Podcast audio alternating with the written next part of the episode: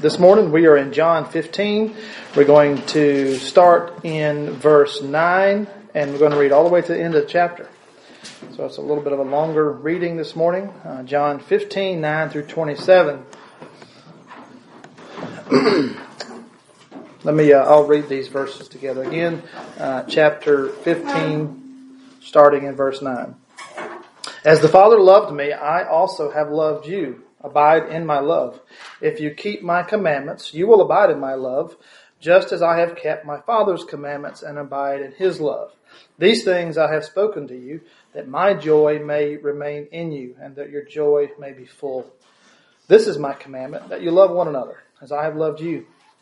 Greater love has no one than this, than to lay down one's life for his friends. You are my friends if you do whatever I command you. No longer do I call you servants, for a servant does not know what his master is doing, but I have called you friends, for all things that I have heard from my Father I have made known to you. You did not choose me, but I chose you, and I appointed you that you should go and bear fruit, and that your fruit should remain, that whatever you ask in, ever ask the Father in my name, he may give you. These things I command you, that you love one another. If the world hates you, you know that it hated me before it hated you. And if you were of the world, the world would love its own. But because you are not of the world, but I chose you out of the world, therefore the world hates you. Remember the word that I said to you. A servant is not greater than his master. If they persecuted me, they will also persecute you. If they had kept, if they kept my word, they will keep yours also. But all these things that, all these things they will do to you for my name's sake because they do not know him who sent me. If I had not come and spoken to them, they would have no sin, but now they have no excuse for their sin. He who hates me hates, he hates my Father also. If I had not done among them the works which no one else did, they would have no sin, but they have seen and also hated both me and my Father. But this happened that the word might be fulfilled which is written in their law. They hated me without a cause. But when the Helper comes, whom I shall send to you from the Father, the Spirit of truth, who proceeds from the Father, he will testify of me. And you also will bear witness, because you have been with me from the beginning. Let's pray together. Heavenly Father, we thank you for our time this morning. Again, Father, we ask that you bless our time. Father, we pray that the Holy Spirit will be here with us uh, to illumine our hearts and minds. Father, open it uh, open our hearts and minds to your word, and we pray that you will use your word today to accomplish what you have set it forth to accomplish. We ask these things in Jesus' name, amen. Dr. Sproul's title of this chapter is The Cost of Discipleship. That is the title. The Cost of Discipleship. Two weeks ago, uh, in, in our lessons, we discussed the legacy that Jesus was leaving, if you remember. He was leaving a legacy of his peace, if you remember. That was his legacy. Well, today he expounds upon that. In addition to his peace, uh, he's also telling us that he is leaving us three more things. He's leaving us his love, he's leaving us his joy, and he's leaving us the enmity of the world. Now, all three of these things are connected. They're not uh, independent. They're all connected. The, the peace that he gives us is tied uh, to his love and the love that he gives is tied to those who are his. That love and peace uh, are the basis of our participation in his joy. His peace, his love, and his joy all together, again, uh, interdependent, uh, persist even though this world's hatred is uh, is alive and well, and the fact that uh, the world does hate us, the fact that we have His peace and His love and His joy, they do what for the Christian? They sustain us through all this, and the Christian can endure that hatred of the world because of Jesus' peace, love, and joy. Let's start here in verse nine.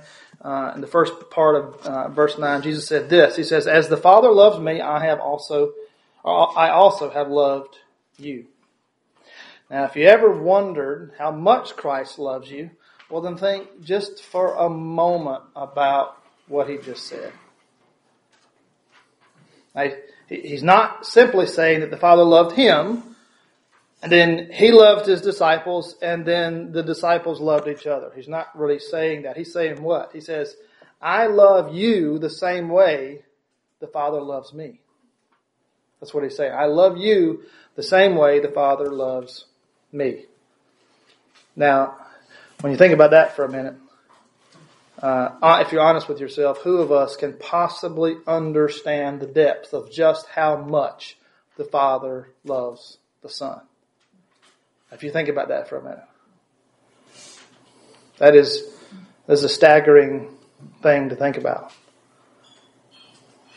And Jesus was saying, the same way He loves me, I love you. I have that same love for you. That's absolutely amazing, isn't it?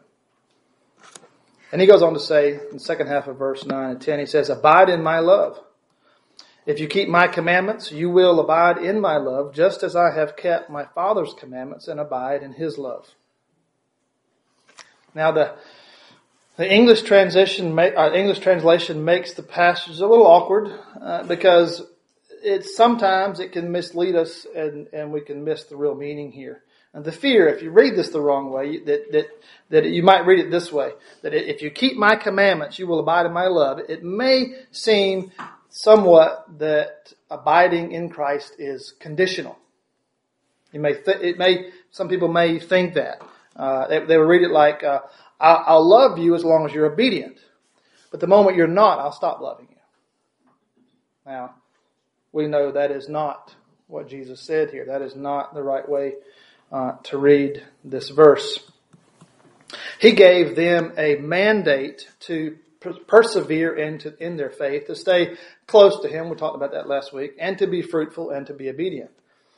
So he's actually saying, if you stay in my love, you will be obedient. That's really what he's saying. If you stay in my love, you stay close to me, you abiding in me, you will be obedient. His love for us is not a result of our obedience. Rather, our obedience is a result of our love for him. Right? That is the way, that the proper context in which to look at this. That's why I said back in John 14, uh, 15, he says this, if you love me, keep my commandments. Remember that. He said that, right? Here in this passage, because we just studied that just a few weeks ago, but here in this passage, he is deepening that. He's taking that to another level. He's saying, because I love you and have chosen you out of the world and brought you to myself, you will be fruitful. You will be obedient. Uh, Dr. Sproul said he'll never forget uh, what one of his graduate school professors uh, said about this. He says, Gentlemen, the essence of Christian theology is grace. And the essence of the Christian ethics is gratitude. The essence of Christian theology is grace. The essence of Christian ethics is gratitude. We, we are not driven uh, to obey Christ in order to get good with Him, to make Him happy with us, to please Him, or, or just to, to get something from Him. We are driven to obey Him from a heart full of gratitude. Why? Because of what He's done for us. Right? For what He's done for us, the reality of what He has done for us. It is gratitude. We obey Him because of what He's done for us.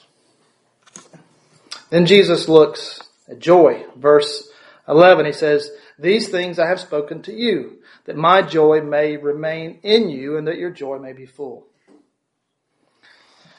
Now, what we know about Jesus, um, we know that he was a man of sorrows and acquainted with grief, as was told to us in Isaiah.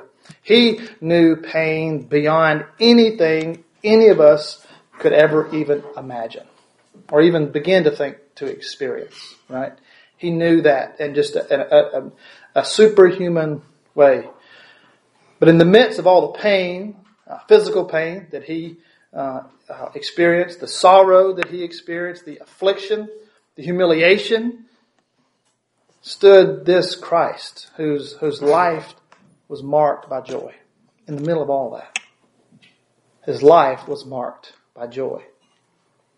So this too was part of his legacy to the disciples. In fact, we know that we experience similar situations in our lives. Again, none of them compare to, to what Jesus went through. Uh, among us, some some more or less. I mean, depending on um, just the situations of life. But in the depths of our hearts and our souls should be this spirit of joy. You and I, because of what Jesus has done for us, should not be circumstance controlled. We should not be circumstance controlled. Whatever is going on in our lives, because of what Jesus has done for us, we should experience joy. We should exhibit joy. Our, Dr. Sproul said, nothing more clearly marks the Christian than the joy he or she manifests apart from circumstances. You see, not being circumstance controlled, a continual state of just of joy. Now it ebbs and, and, and, flows, right? We understand that, right? We're we're fallen human beings, we sin. But but what he's saying, what's the mark of the Christian, the true Christian, is that spirit of joy, regardless of the circumstances. It's not a and it's not a false joy. It's not just a you know, a smile on your face and a grin. You know, it's real heartfelt joy and because of again because of what Jesus has done for us. And it was it was Jesus' purpose that his joy would remain in them, and the joy would be full.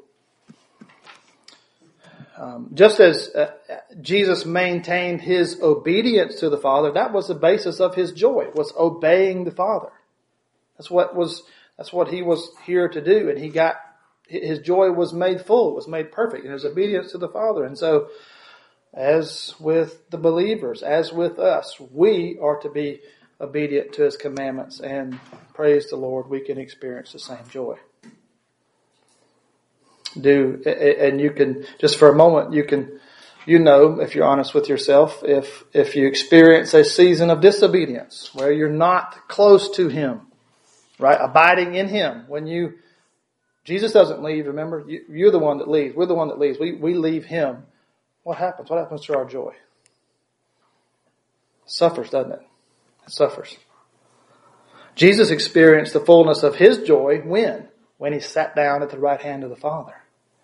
That was the experience. The fullness of his joy, his, his glory at that time was restored, the glory that he had experienced and known from all eternity. And he was back there. And that is, today, that is the joy he shares with us. Then he said in verse 12, he says, This is my commandment that you love one another as I have loved you. Let me read that one again. This is my commandment that you love one another as I have loved you. Now, he just told us, he just told us that the Father, that he loves us. How? In the same way that the Father loves him, right? So now he's saying, you love one another even as I have loved you. Dr. Sproul said, I, I liked it when he said, as the Father loved me, I also loved you, but I don't know if I like this statement. Why? Ah. He's saying we're to love each other the same way the Father loves the Son. Now, I can try to love you. We can try to love each other. But, but to love you as much as Jesus has loved me is completely beyond my natural ability.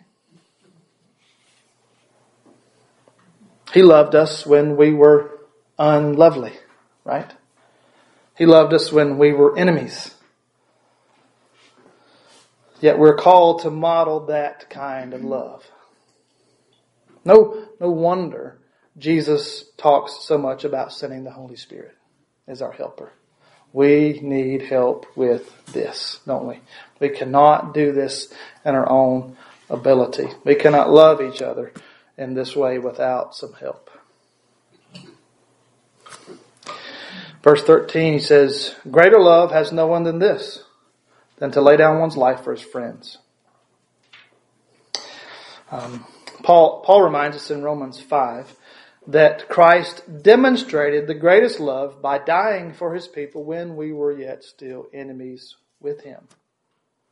And so here Jesus is speaking about the nature of friendship speaking about the nature of friendship. He's saying the greatest love that anyone can have for a friend is to lay down one's life for his sake, to offer to die in his place.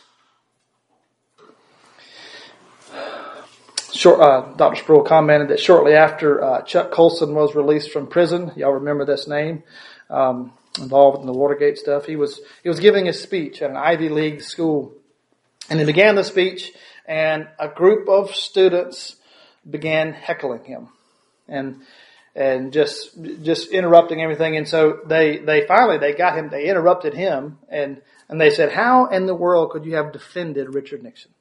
How'd you defend him? How could you stand up and defend him?" He stopped his speech and he answered this. He says, "I defended him because he was my friend." And everybody stopped. He says the students came to their feet and they applauded because he had struck a nerve. He had struck a nerve with the students.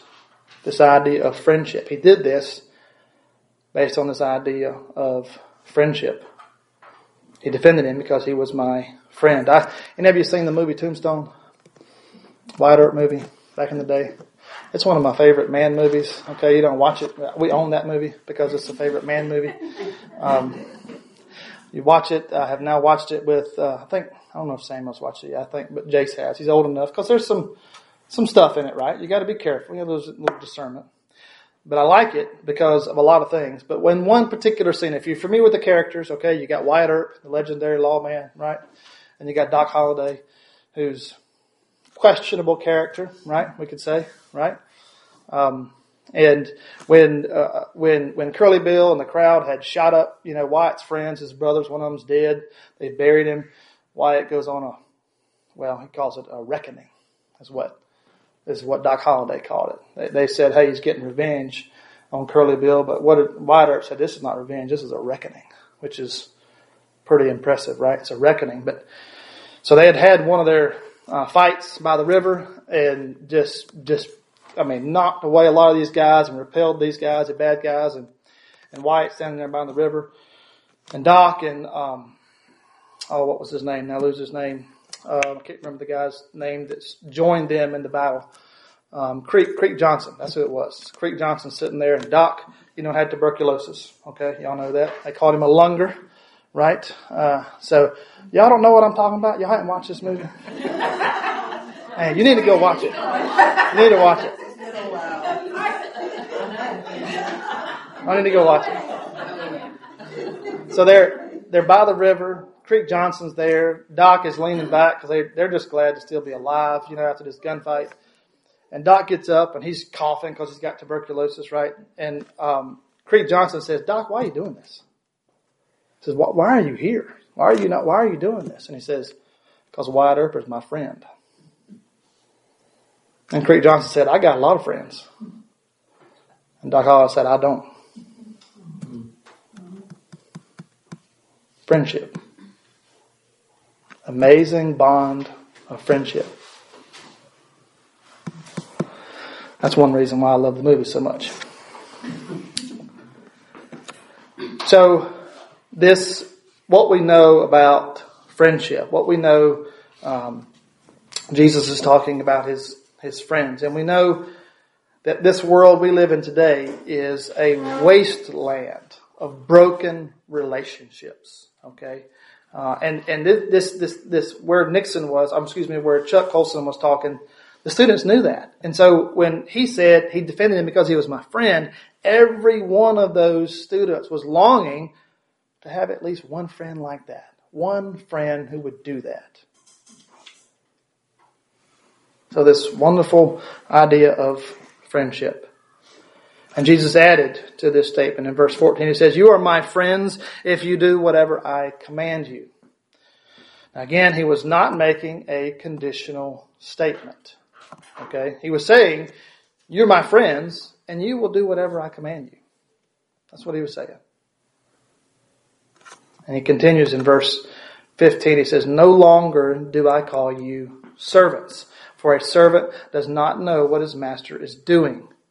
But I have called you friends, for all things that I have heard from my Father I have made known to you. Now he was, again, he was, he was not saying that he was about to stop being their Lord. Okay, he's not saying that. Okay. That's, that's definitely not what he was saying. What, what, he, what he's saying, in, in other words, is he says, I've related, so far, up until now, I've related to you as a master relates to his students, as a rabbi to the students. You, you've been my disciples, right? You have been enrolled in my school for the last three years. I've been your professor. And you've been my subordinates, right? This position of authority here, right? But, but today is graduation day, is what he's saying. And from now on, I want you to look at me as your friend. Now he's also Lord. He's not saying he's not, but he's saying it's a different relationship. It's graduation day. Dr. Sproul gives another um, illustration from his past. He says when he'd come back from grad school in Europe, he went to dinner with one of his favorite professors in seminary, which whom you know because we've mentioned him, right? Dr. Gerstner, right? Um, again, you need to go. He's got some great stuff on the internet. You can go watch him. But but so he has dinner with Dr. Gerstner, and when he met Dr. Gerstner for dinner, he addressed him as such, as Dr. Gerstner. So what he, that's how he addressed him, right? And so, um, Dr. Gerstner said, no, don't call me Dr. Gerstner, call me Jack. Call me Jack. Right? He's no longer in the class, You're graduated, call me Jack. Dr. Sproul said, I couldn't do that. so I could not call him Jack. He says he, he so he, he, he wouldn't. He, he, just couldn't call him Jack. He says later, he said that, that later that next day he ran into a friend and, and his friend would call him Jack. And he, and he says, Dr. Sproul asked his friend, said, how in the world can you call him Jack? He says, well, because he wants us to call him Jack. He says, well, he might want us to call him Jack, but I will never call him Jack. He will always be Dr. Gerstner to me. And he says, to this day, as this was written, this commentary, I've always called him Dr. Gerstner, nothing else. He says, why? He says, because as a student, I was deeply impacted by him. He was my professor. And he said, so I have this esteem for him. And some of you know this. You know, you see a teacher or a professor or something, you still call them Mr. or Mrs. or Doctor or whatever, right? There'll always be that to you because they had an impact on your life, right? They had an impact. And you want to show respect. You want to respect them for the, for the, the, the place they had in your life. And it's, uh, and that's what Dr. Sproul said. It was, it was my way to show respect. I used the title. I would not, uh, change from that. So Jesus, Jesus here, uh, is showing his friendship because why? Because he has confided in them the deepest things his father has all confided in him. Okay. He's, he's shared with them everything. And when you think about that, a master does not confide in a servant. Do they? They do not confide, right? As, as, as he was pointing out. However, he, he did say that he had told them all things that his father had told him. And this is the way of what? This is not a friend. This is not a master servant relationship. This is the way of a friend. Who do you, who do you confide in? You confide in your friends, right? Your closest friends. That's who you confide in. You open up. You open, you tell them everything. You don't hold anything back. If you're struggling with something, you tell them everything, right? If things are going good, you, you, you help with each other, right? You, and it's vice versa, right? It goes back and forth and you confide in each other. And this is the way of friendship, right? This idea of friendship. Verses 16 through 17, he says, you did not choose me, but I chose you, and I appointed you that you should go and bear fruit, and that your fruit should remain, that whatever you ask the Father in my name, he may give you. These things I command you that you love one another. Now, just in case the disciples had um, any reason to be prideful or to, to think they had somewhat earned a position with the Savior, what is he telling them? You didn't choose me, but I chose you. You're here, disciples, in Jesus' words. And in that context, you're here because I chose you. That's why you're here. That's why we're having this conversation. So there's any, any reason for any sort of spiritual pride, Jesus is saying, may it not be. You're here because I chose you to be here. He, he made it, he made it clear that this privilege, because this is an amazing privilege, as disciples to be with Jesus, an amazing privilege. It had nothing to do with their own merit, right? It had everything to do with Jesus' sovereign choice on their lives. Right? That's the reason. That's why he said it. The um, we talked. He, he, said, "Whatever you ask in my Father's name, He may give you." We talked about that idea a couple of chapters ago, right? About the how to about about praying uh, to the Father, and it's not. Uh, he's not saying that the Father is some divine uh, vending machine where you just ask Him whatever you want, He gives you. We know there's a whole lot more to that. But one of the purposes of God's sovereign election, because this is okay, he's talking to the disciples. I chose you. I mean, okay, specifically to them in the immediate context, right? He's talking to them. You're here. But in the broader context, where this is exactly the way the Father, the Son, the Holy Spirit, um, that's exactly the way they have ordained election, the doctrine of election, right? It is, it is sovereign choice of, of God himself on who are his friends, right? It's a sovereign choice. And of course, um, based on this revelation that they're blessed with this, then they should have understood that, okay, now I have chosen you for this reason, and now you got to bear fruit. And we've talked about that uh, last week or two weeks ago. As um, as Jesus's disciples now, and now his friends is what he has told them, and and you and I can enjoy the same type of relationship. We have received his peace, Okay, we've received his love, we've received his joy. But what was the last one that we mentioned? Enmity. Enmity with the world. We must also partake in that inheritance as well. The legacy of the world to Christ is enmity. It's scorn. It's rejection. It's hatred. It said in verse 18 and 19, he says, If the world hates you, you know that it hated me before it hated you. If you were of the world, the world would love its own. Yet because you are not of the world, but I chose you out of the world, therefore the world hates you. We've heard, we've talked about Dr. Sproul's conversion experience and the way he prayed for his then girlfriend who eventually became his wife.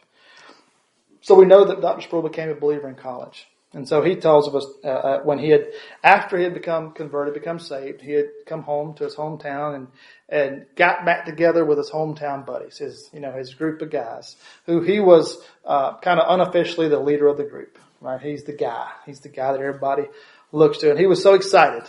He was so excited to tell them now he's a believer. He wants to tell them about Jesus, and and he had he says, "Man, this is great! I got great news to tell these guys. I look forward to seeing them. I'm going to tell them, hey, they're going to learn about Jesus and they're going to become saved too.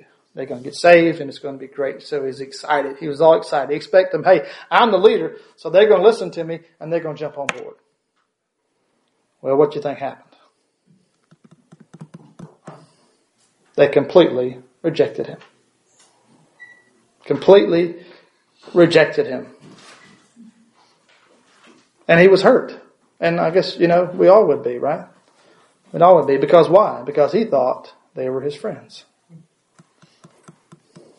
Has, has there ever been a new Christian? Have you ever known anybody, uh, been a new Christian who did not want to share about their newfound faith with their friends? I mean, absolutely. We would want to share that, right? Because if I'm in a group of non-believers and now I'm a believer, I, my eyes have been opened. I'm saved. I know where my destination for eternity is, but it won't be with them, right? And I want that for them, right? That's what we want for our, we want our friends. We want not just a stranger. We want our friends, right, to know about Jesus. We want our friends to be saved, right? And you know, um, that new believer, it, it, at first, it's a, it's a yes. We definitely want to shave that, uh, share that, but it seems like over time, uh, that enthusiasm, uh, we can kind of learn sometimes to be a little bit more discreet sometimes. Why? Well, because usually as we meet uh, for the first time, we meet real opposition, right? For the first time. Before being saved, uh, you didn't, you kind of fit in. You didn't, you didn't have any opposition from the world. But now as a believer, we got a problem. They got a problem with us. This, this world, as we know, and Jesus is telling us this, this world hates the things of Christ. In fact, this world hates Christ. The world hates Jesus. Un- unbelievers can can tolerate Christ, the idea of Christ, is, is as long as you strip him of his true identity. If you make him maybe a good teacher or something, you make him not the Messiah somehow, then maybe sometimes they're okay with it. But when Christians proclaim the Christ from the Bible, okay, when they proclaim that, when they teach that, when they share that, and they demonstrate their allegiance to this Christ of the Bible, then what happens? They are despised by the world. Absolutely despised. That's why Jesus gives us a warning. We find it in Luke 6, 26. He says, Woe to you when all men speak well of you. you think about that for a minute. Woe to you when all men speak well of you. Dr. Sproul said, if you've made friends with the world, okay, I'm not, he's not saying if you have friends in the world. It's not, he says, if you have made friends with the world. Okay, and he's talking to believers here. If you have made friends with the world, you must have done it by compromising Christ. Let me read that again. Dr. Sproul's words. If you have made friends with the world, non-believers, the world who hates Christ, you must have done it by compromising Christ. Whoa. Whoa. Now, that's a lot, right? Now, does that mean that we go into the world and we pick fights? No. That's not what it means, right? We don't go into the world and we pick fights. We're not, we're not supposed to go looking for persecution, right? Or hostility. Okay? He says, but if you never experience it, that should be a wake up call. Okay, I'll say that again. We're not supposed to go looking for persecution or hostility, but if you never experience it from the world, that should be a wake up call. We may not be as committed to Christ as we think we are. Hmm. That's hard to hear. Very hard to hear. Jesus continues, verse 20. He says, Remember the word that I said to you. A servant is not greater than his master. If they persecuted me, they will also persecute you. If they have kept my word, they will keep yours also. Jesus came into a world that was completely against him, right? The Father did, had given him some out of the world, right? And is, it is uh, for uh, that reason that we still um, we, we can still be his friends. We can be friends with Jesus. We can we can want our friends to also believe, our non-believing friends. We want them to be saved. We so we do what? We bear witness. We share testimony. We talk about Christ to our friends. We we show them love. Um, the our non-believing friends in hope that they will come to Christ, right? And to be able to also partake in this legacy. The legacy of what we talked about is peace, joy, love, but also rejection from the world. But we can expect that some non-believing friends of ours will reject all of that. And as a, and as a result, we need to expect they will, they may very well also reject us for offering it. Jesus said, hey, they rejected me. He says, a servant cannot expect any better treatment than his master. They did it to me, they're going to do it to you. That's what Jesus is saying. Hmm. Jesus goes on, verse 21 and 22, he says, But all these things they will do to you for my name's sake, because they do not know him who sent me. If I had not come and spoken to them, they would have no sin. But now they have no excuse for their sin. Jesus is again reminding the disciples that his Father has demonstrated perfectly, right, that he is God's Son, that Jesus is God's Son. He didn't, he hadn't just said it, he, he, he said it, he proclaimed it, but it was also demonstrated by the power that was within Jesus, right, and also by the miracles that he had performed. It was clear, it was evident, right, of who Jesus was. And no one in this time and place, in that generation, when Jesus walked the earth, no one could claim ignorance as an excuse for rejecting him. Not one. He, it had been said, it had been demonstrated, it was obvious. So no one could claim ignorance. No, no one can say, like uh, the Pharisees did, we love the Father, but we reject this crazy man who's going around here saying he's the Son of God. Right? We love the Father, but we reject him. He says, nope. He says, you can't have it both ways. Jesus saying you cannot have it both ways. He's the Son, Christ is the Son, and if you cannot love the Father without loving the Son, if you reject the Son, then you're also rejecting the Father. Jesus continues. Verses 23 through 25. He says, He who hates me hates my Father also. If I had not done among them the works which no one else did, they would have no sin. But now they have seen and have also hated both me and my Father. But this happened that the world might be, the word might be fulfilled, which is written in their law. They hated me without a cause. So building on what he had just said, he adds, rejection of the Son is also rejection of the Father. Actually, and you're doing more than just rejecting the Father, you're actually hating the Father by rejecting the Son. That's a strong word, right? You're actually hating the Father, whom they claim to love, whom they claim to serve. He says, if you rejected me, then you're actually hating the Father. Now this statement, he says, um, he says, if I had done, if I had done nothing among the, them the works which no one else did, they would have no sin.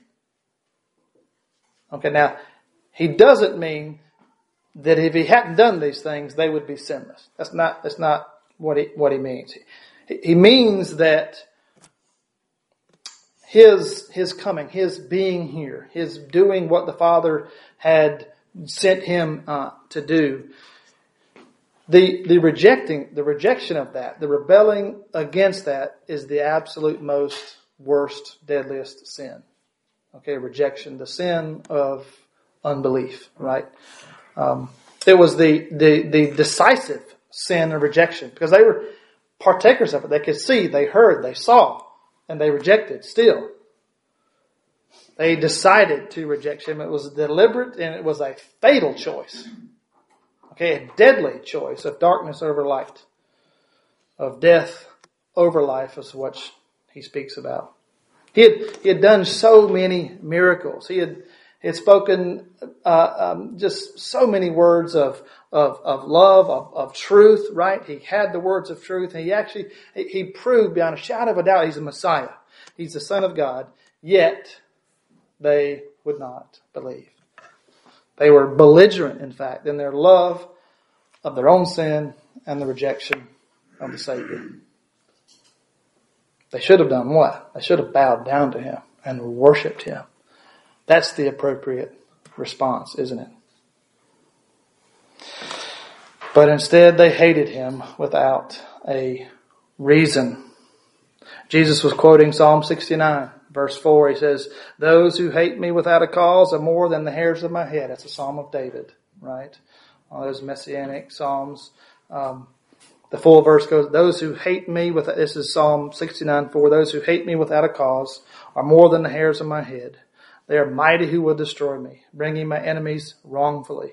Those, though I have stolen nothing, I still must restore it see coming from David, right? But also just foreshadowing the, the way that the world would deal with Christ about their hatred from un, completely unfounded hatred.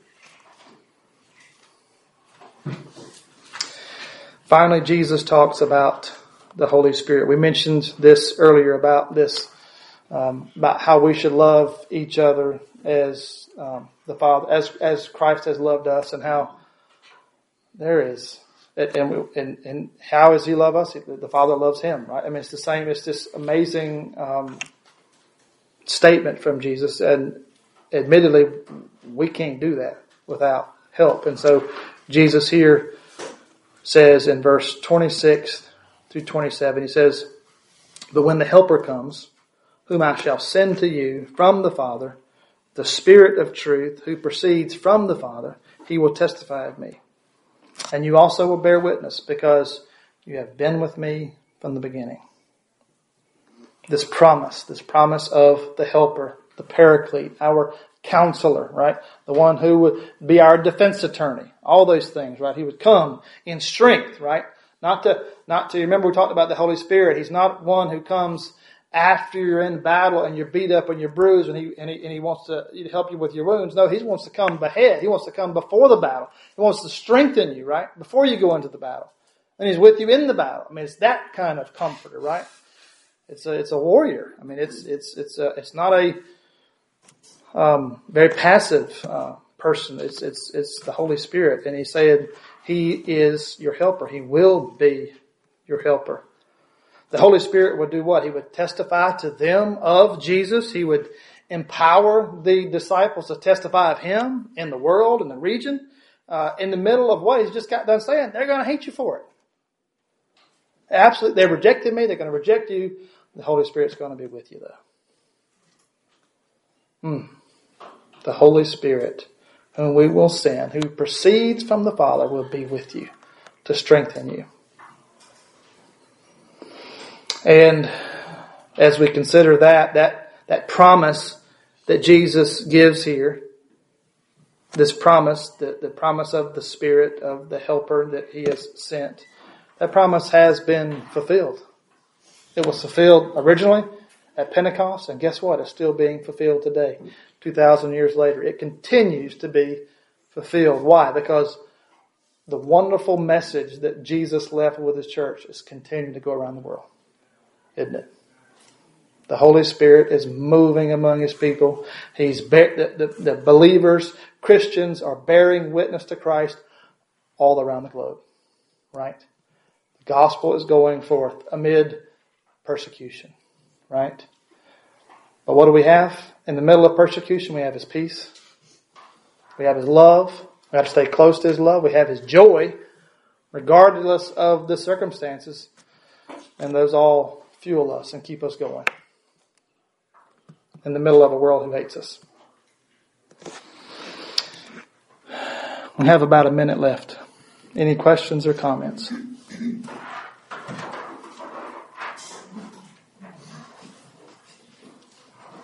Okay. Let me pray for us. Heavenly Father, we thank you for our time this morning. Thank you for this uh, portion of your word. Thank you for the work that um, that Dr. Sproul did uh, while he was still here uh, to make this um, teaching available to us. Father, we thank you for that, and we um, thank you for uh, the group here. Thank you for our church, Father. We thank you for this church and what it's meant uh, to this community uh, for generations. Father, as we leave our time of study, Father, we leave, we go into a very, very special time of worship. Father, we pray that as we, uh, as the Word calls us to worship, Father, that we would uh, put aside uh, all those things of the world that would distract us, Father, and focus upon you and your word. And pray for our pastor, Father, as he leads us. Father, we pray that you will continue to uh, use him in a mighty way here uh, in the pulpit of this church, all for the sake of your kingdom. In Jesus' name we pray. Amen.